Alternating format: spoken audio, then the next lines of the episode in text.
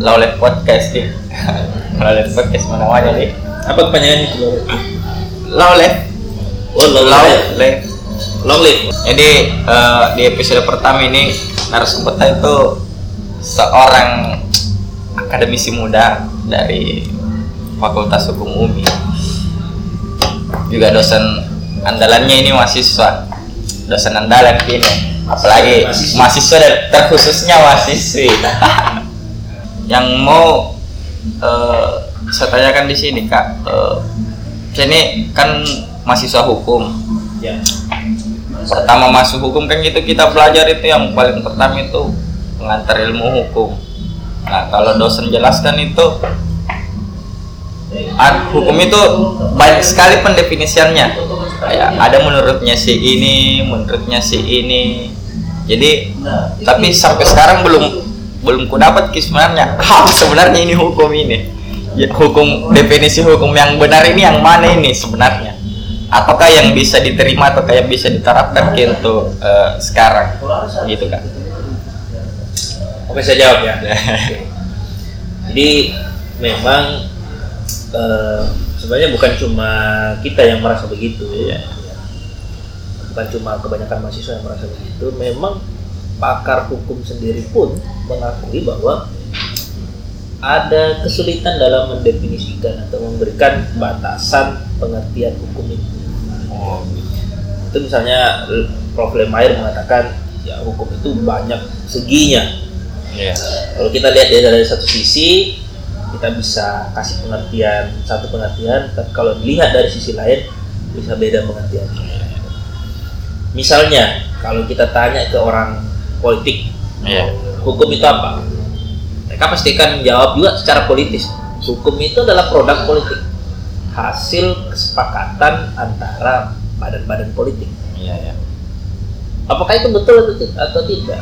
Tidak bisa disalahkan. Karena faktanya memang undang-undang itu dihasilkan oleh lembaga politik DPR dan presiden. Jadi orang politik melihatnya dari kacamata politik bahwa itu adalah produk politik tapi kalau kita tanya orang sosiologi orang sosial mereka kan mengatakan hukum itu norma-norma yang ada di masyarakat yang dijunjung tinggi, dihormati, diakui oleh masyarakat. Iya. Jadi dia lebih melihat hukum itu sebagai fenomena sosial. Jadi kita tidak bisa salahkan itu karena lain kacamata lain Oleh. jawab. Oh jadi yang jadi latar belakangnya orang itu mempengaruhi dia. mempengaruhi. Oh, nah sekarang yang paling penting itu adalah bagaimana orang hukum harus mendefinisikan Ah, hukum itu sendiri. ya. Bagaimana memberikan pengertian hukum dalam kacamata hukum. Nah, ilmu hukum itu dia tidak hanya berbicara bahwa hukum itu hasil kesepakatan politik, ya. Iya. karena itu dipelajari di ilmu politik atau sebagai fenomena sosial saja. iya. Tapi ilmu hukum itu mau menjelaskan hukum dalam perspektif yang normatif dan ideal. Artinya hukum yang seharusnya Hukum yang seharusnya. hukum yang sebenarnya itu yang bagaimana? Gitu kan. Karena kalau kita mengatakan kesepakatan sosial banyak. Adat masuk juga, itu kan etika sopan santun juga masuk. Jadi kalau saya ditanya apa itu hukum, sebagai orang hukum saya akan menjawab hukum itu adalah seperangkat aturan yang berlaku di masyarakat bersifat mengikat dan memaksa lalu disertai sanksi bagi pelanggar. Setidaknya itu definisi yang menurut saya uh, secara ideal itu lebih objektif. Lebih objektif. uh, dalam kacamata hukum. Jadi mengikat memaksa memiliki sanksi Iya. itu lebih dekat dengan definisinya Utrecht sebenarnya. Oh ya karena memang pandangan umum lebih banyak ke situ juga ya kak. Ibarat kata begini, orang-orang berpikir kalau misalnya ada hukum sudah pasti ada sanksi. betul Ya, ini seperti itu. Nah kalau misalkan eh, begini kak, hukum itu undang-undang, eh, kitab hukum pidana, kitab hukum perdata. Apakah misalkan hukum itu hanya tersebatas aturan yang tertulis ataukah misal memang ada hukum-hukum lain misalkan Iya. yang dia dia bisa berlaku dan sifatnya juga mengikat seperti tadi yang kita bilang eh, sebelumnya.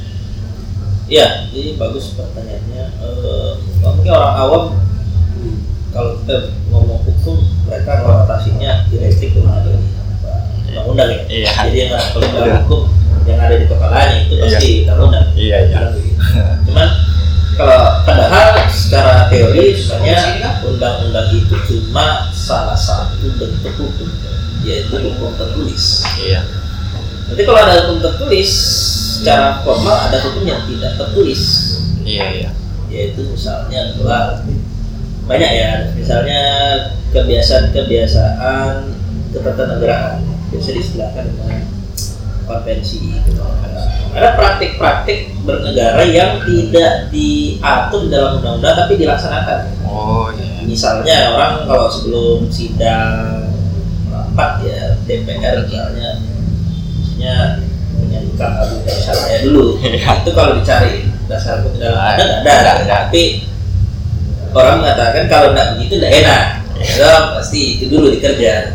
Jadi secara formalitas kebiasaan-kebiasaan tertentu itu dijadikan rujukan jadi sumber hukum walaupun sifatnya tidak tertulis. Tidak tertulis.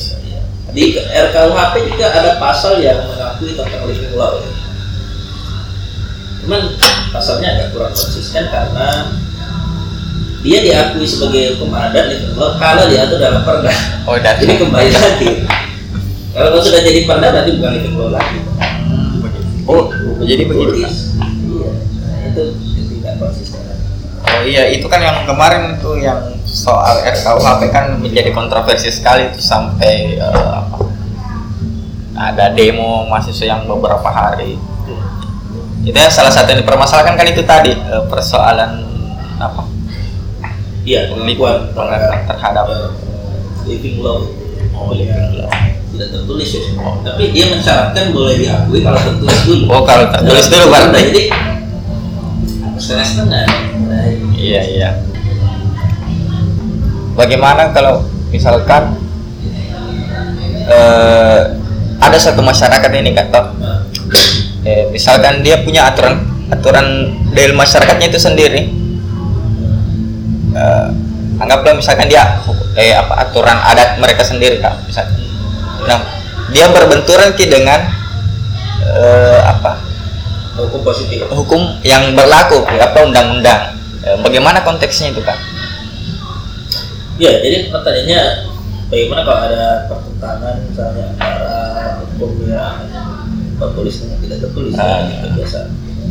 Eh, kalau itu konvensi ketenagaan biasanya tidak semua kebiasaan itu jadi eh, jadi apa ya sumber hukum ya Oh. ada ada kebiasaan-kebiasaan yang baik dan diperlukan.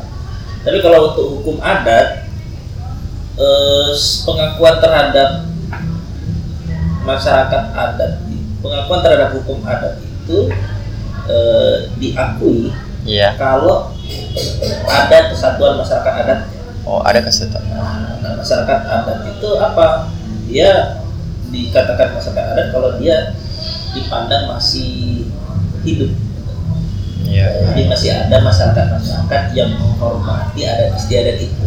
Dan Iya. mengakui itu sebagai hukum adat. Nah, sesuai dengan uh, undang-undang dasar konstitusi mengakui itu iya iya Jadi, tapi problemnya kalau dia bertentangan dengan hukum adat apa hukum Hukum positif bagaimana sih? Nah, Ya itu kita harus tergantung konteks kasusnya apa dulu. konteks kasusnya ada Lebih lanjut bagaimana? Karena biasanya kalau dalam pidana misalnya ya, Iya. kalau dalam kasus pidana kalau dia melakukan tindak pidana yang sudah diatur di dalam KUHP Hmm. atau di dalam undang-undang spesialis Iya, iya, iya. undang-undang ITE atau undang-undang soal penghinaan atau SP misalnya dia tidak bisa lagi bersumber ke hukum adat oh nanti hukum iya, adat iya, itu iya. dipakai kalau tidak ada undang-undang yang mengatur hakim boleh melakukan pertemuan hukum namanya persoalan oh jadi misal jadi misalkan ini ada aturan adat hmm. dia bisa berlaku kalau misalkan aturan dari ya negara itu tidak ada tidak ada oh ada kekosongan iya hukum, iya ada, hukum ada. law. Oh, iya, iya, iya. Terus Jadi- sekarang sudah sedang dirancang rancangan undang-undang adat, Undang-undang adat. undang masyarakat adat. Masyarakat adat. Itu tapi tidak tahu kenapa DPR eh, belum memfokuskan di sini Iya. iya. malah lari ke yang lain-lain Iya. masyarakat adat kurang seksi toh Tahu kayaknya apa DPR kayaknya ini. iya coba persoalan-persoalan yang urgent kayak Heeh. RUU masyarakat adat Iya. PKS ya Ya, UPK. perlindungan terhadap eh, perempuan misalnya itu justru eh, luput dari perhatian DPR menunda-nunda itu Iya. tapi kayak KPK cepat sekali kita kan jadi berpikir ada apa di sini Waduh. Kayaknya menarik ini kak kalau soal KPK ini. Karena kan eh, saya masalah KPK Iya. Sampai-sampai kemarin ikut ke demo kak? saya bukan ikut demo Ah, iya. ikut mengekspresikan men- diri ah. kebetulan saran aja lewat demo Iya. walaupun kita yang pimpin tuh iya karena karena kan memang itu menyangkut aduh tapi kan sista tentang misalnya Iya, karena- sehari-hari kita kuliah soal ya kita mengkampanyekan anti korupsi Iya. ya tapi tiba-tiba tiba-tiba. ada kontradiksi dari kebijakan pemerintah ya. Kita kan harus turun dan bentuk pertanggungjawaban ilmuwan kan oh. Masa kita ngajar A terus faktanya Iya. B dan kita diam. Iya. Sebenarnya kan apa sih yang bermasalah di situ di RUU KPK itu masalah otak kita tuh eh, sebenarnya ya kita akui bahwa KPK itu banyak salah Iya. Jadi ya membaris perfect. Kalau kita teliti memang KPK itu banyak masalah misalnya banyak penanganan kasus perkara yang belum selesai. iya Memang banyak tersangka memang yang sudah eh, menyadap satu tersangka itu sampai bertahun-tahun gitu ya tanpa ada kejelasan kasus. Eh, lalu soal kontroversi di soal OTT dan sebagainya. Tapi poinnya adalah kalau memang ada masalah di situ, kita perbaiki di situ. Sekarang semua orang sepakat bahwa kita sepakat bahwa harus diperbaiki. kan? iya betul Kita semua sepakat bahwa KPK harus dimaksimalkan, harus diperbaiki agar tidak ada yang nah yang jadi masalah adalah cara memperbaikinya itu ya itu yang tidak terjadi kesepakatan antara sebagian besar publik dengan pemerintah.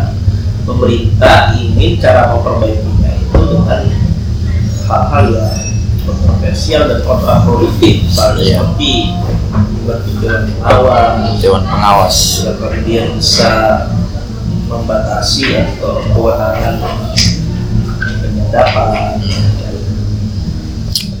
persoalan kepegawaian di KPK, Bukannya Dewan Pengawas itu penting kan untuk satu lembaga. Misalkan lembaga ini kalau misalnya tidak ada pengawasan, eh, dia bakalan apakah istilahnya? Ya, oh. Eh, aspek pengawasan itu penting karena Iya. pengawasan itu kan intinya kita memastikan pelaksanaan sesuai dengan rencana. Iya? Jadi hampir sebagian besar lembaga di Indonesia itu ada pengawasan. Di kementerian kan ada inspektorat sama, Iya. di kalau hakim Hakam agung misalnya ada komisi judisial, Iya, iya. polisi ada kompolnas, kejaksaan juga ada kejaksaan. Tapi harus kita ketahui adalah KPK itu sendiri kan sebenarnya lembaga pengawas Lembaga pengawas. yang mengawasi ya kebijakan-kebijakan pemerintah ya, yang ada kaitannya merugikan keuangan negara. Iya iya iya.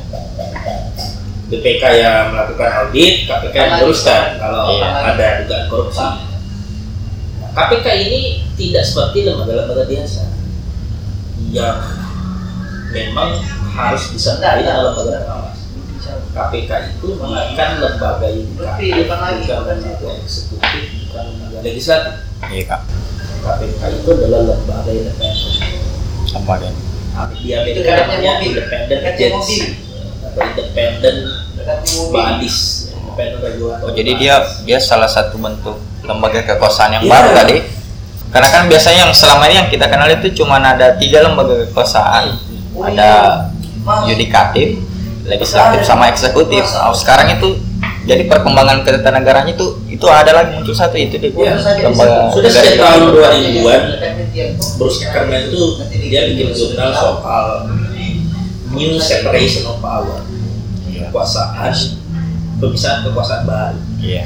si Diska dan Andrew Knapp itu udah nulis dari tahun 2000 berapa ya saya lupa. Nulis soal the fourth branch of government cabang kekuasaan keempat. Jadi ada eksekutif, yudikatif, legislatif. Ada satu lagi.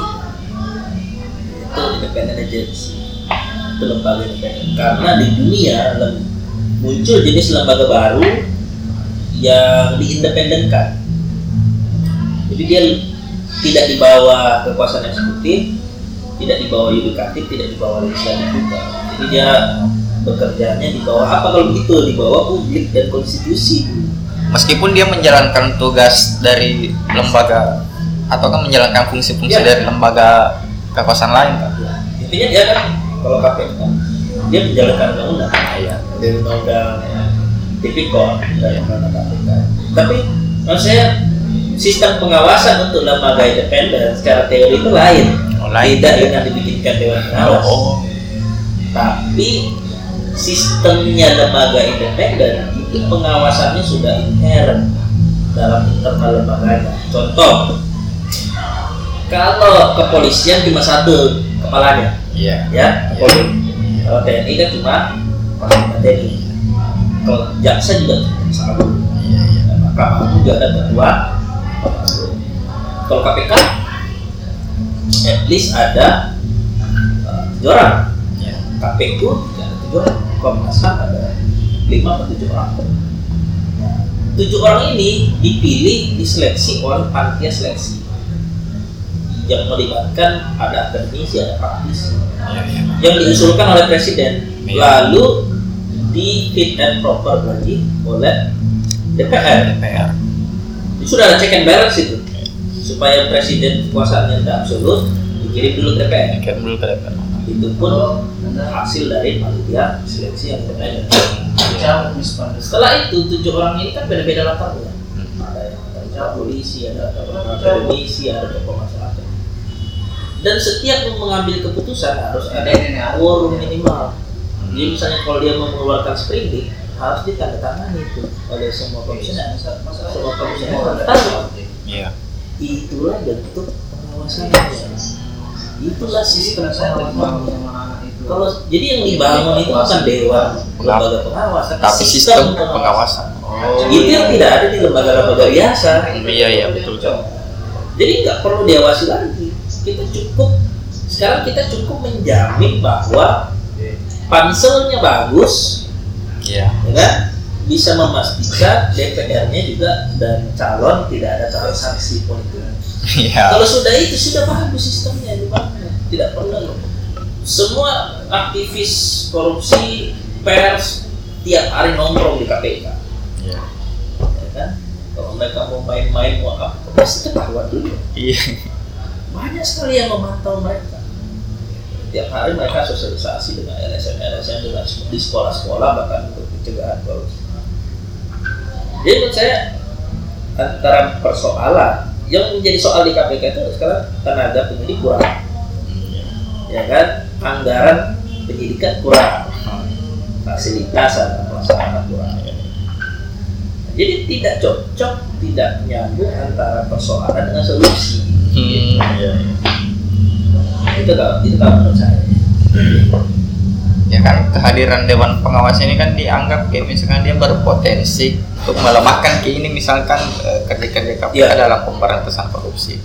saya kalau, kalau kewenangannya cuma sampai etik nggak apa misalnya dia ada pejabat KPK yang ketemu dengan Oh, tersangka oh iya. yang, yang ada hubungannya dengan kasus perkara itu boleh dia kasih sanksi etik misalnya Pak ya banyak lah sanksi itu teguran tertulis ya sampai uh, yang paling tinggi itu adalah pemberhentian ya kan Iya.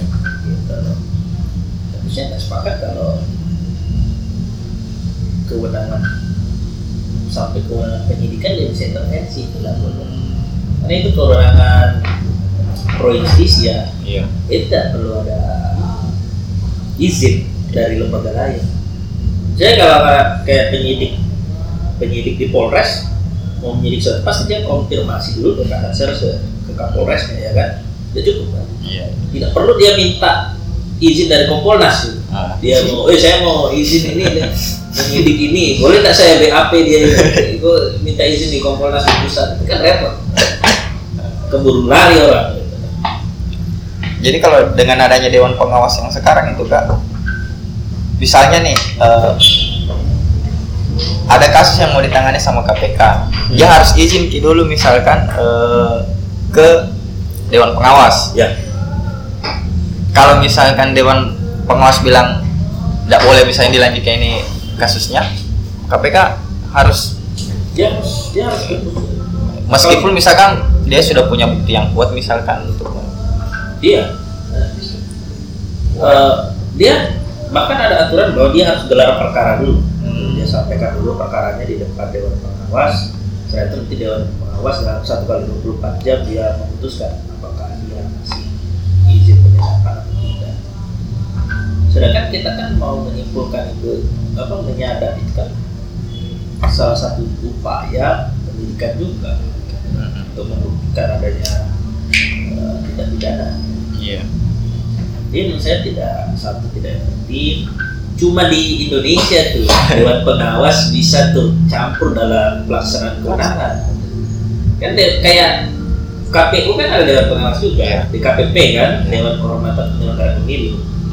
Tapi DKPP itu cuma menunggu laporan dari masyarakat atau dari Bawaslu yang mengatakan kalau KPU-nya misalnya melakukan pelanggaran pemilu tidak netral dan semacamnya. Iya. nanti komisionernya di sidang di etik oleh DKPP tapi DKPP tidak boleh menghalangi itu.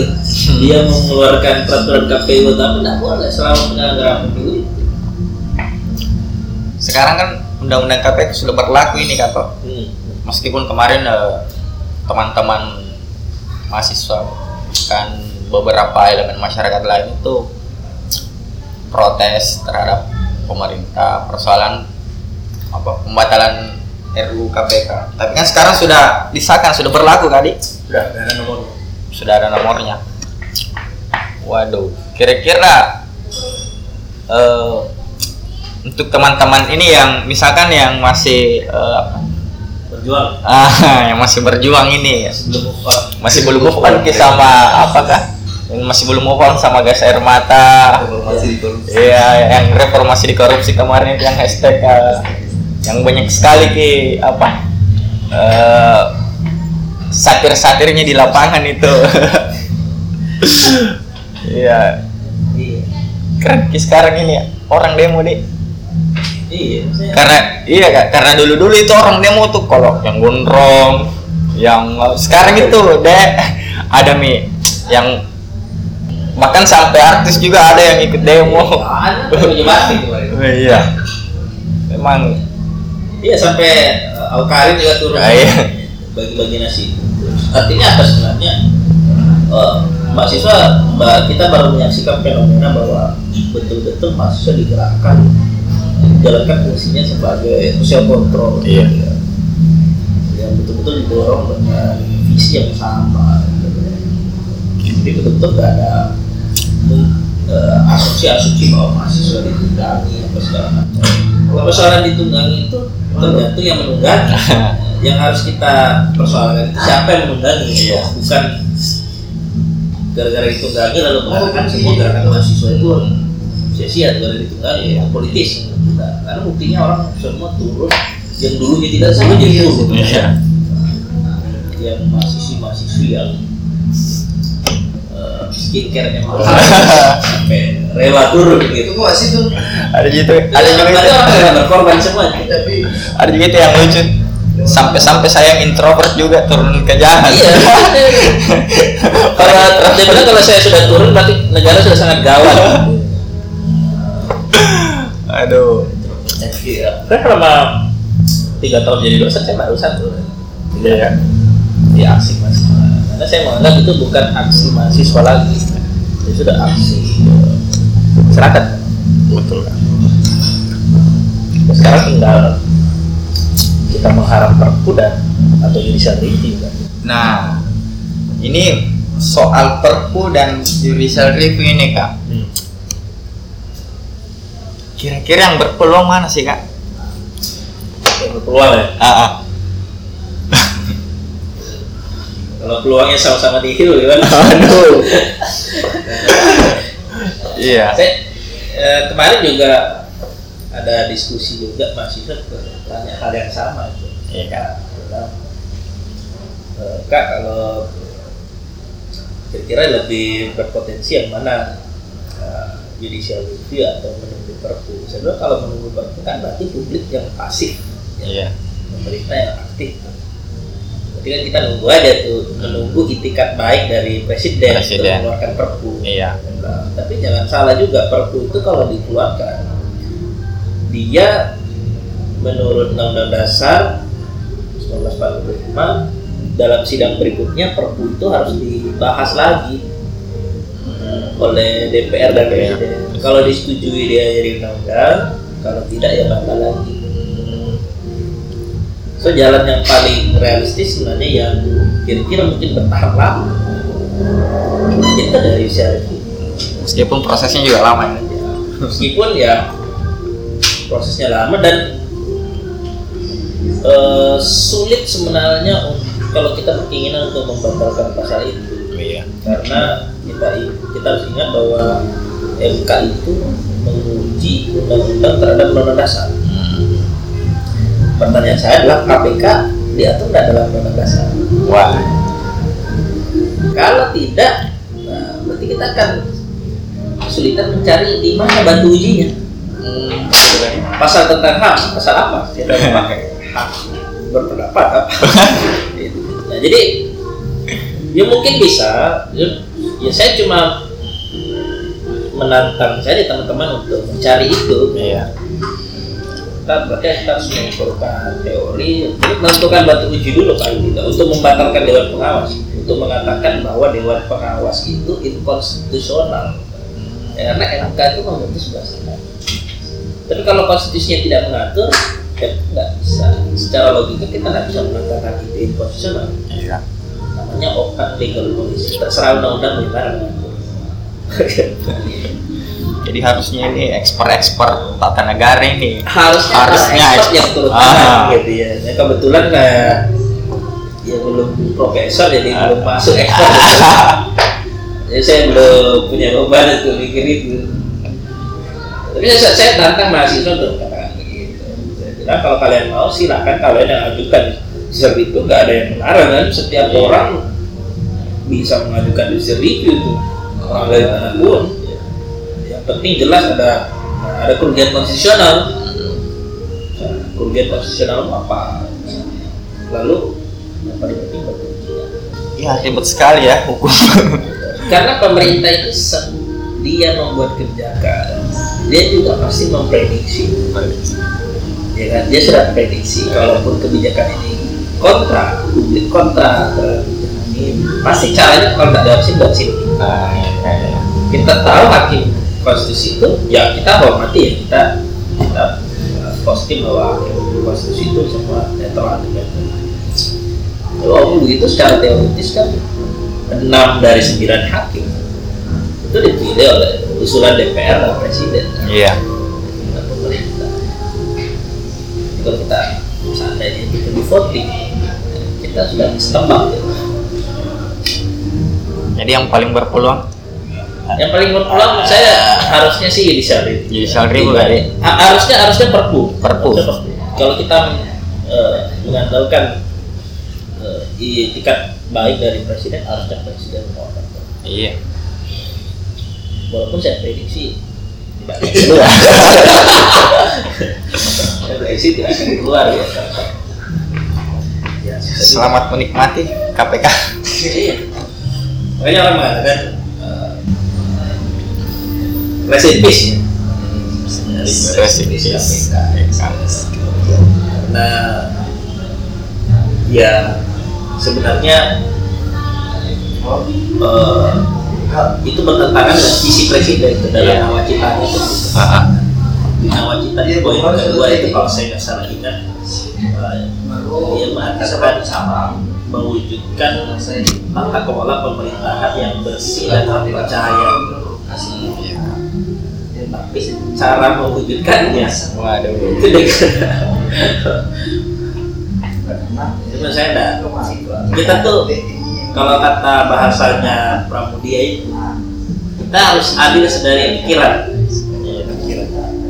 Kita sepakat di tataran pikiran bahwa korupsi itu extraordinary crime.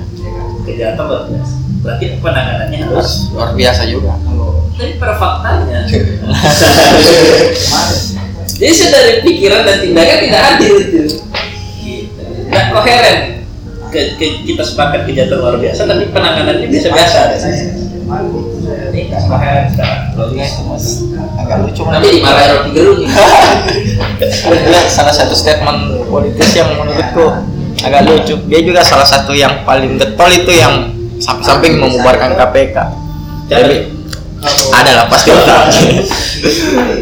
Dia bilang ini KPK sebenarnya dia gagal dalam pemberantasan korupsi. Kenapa misal? Kenapa? Karena eh, semakin tahun itu semakin banyak yang ditangkap. Berarti korupsi itu ya semakin tahun semakin banyak. dia dia. Dia menurutku dia itu. Agak lucu sebenarnya. ya sama aja dengan pemerintah. Pemerintah itu mengklaim misalnya di provinsi Sulsel itu apa pemerintah selalu mengklaim uh, mengukur tingkat kemajuan perekonomian Iya. itu dari daya beli. Ya udah semakin banyak masyarakat beli motor sudah tahu berarti perekonomian masyarakat semakin meningkat. Iya. padahal di balik itu banyak petani kan yang gagal panen akhirnya beli motor untuk jadi tukang gojek Iya. itu apakah bisa dikatakan peningkatan ekonomi? Tidak gitu. Nah, saya kurang mengerti jalan pikiran orang yang mengatakan begitu ya, mengatakan bahwa KPK itu gagal karena tiap tahun semakin banyak. Kita harus lihat KPK itu namanya Komisi Pemberantasan Korupsi, bukan Komisi Pencegahan Korupsi. Fungsi utama KPK didirikan kalau kita baca risalah undang-undang KPK itu kan karena polisi, jaksa, dan hakim itu tidak dipercaya lagi oleh masyarakat di era Orde Baru kan karena semua terlibat korupsi. Makanya DPR sendiri yang membuat undang tipikor dan mengadakan yang namanya KPK. Lalu diberi kewenangan super body supaya bisa mengatasi semua. Sekarang baru bilang kenapa kok terlalu banyak menangani korupsi? Mereka kan dikasih tahu kan. Harusnya semakin banyak kasus korupsi berarti semakin berhasil dia. Iya iya iya. Kalau pencegahan suruh ada ustadz, ada kiai, ada orang tua, ada guru. Saya nggak ngerti itu jalan lain tuh caranya melihat.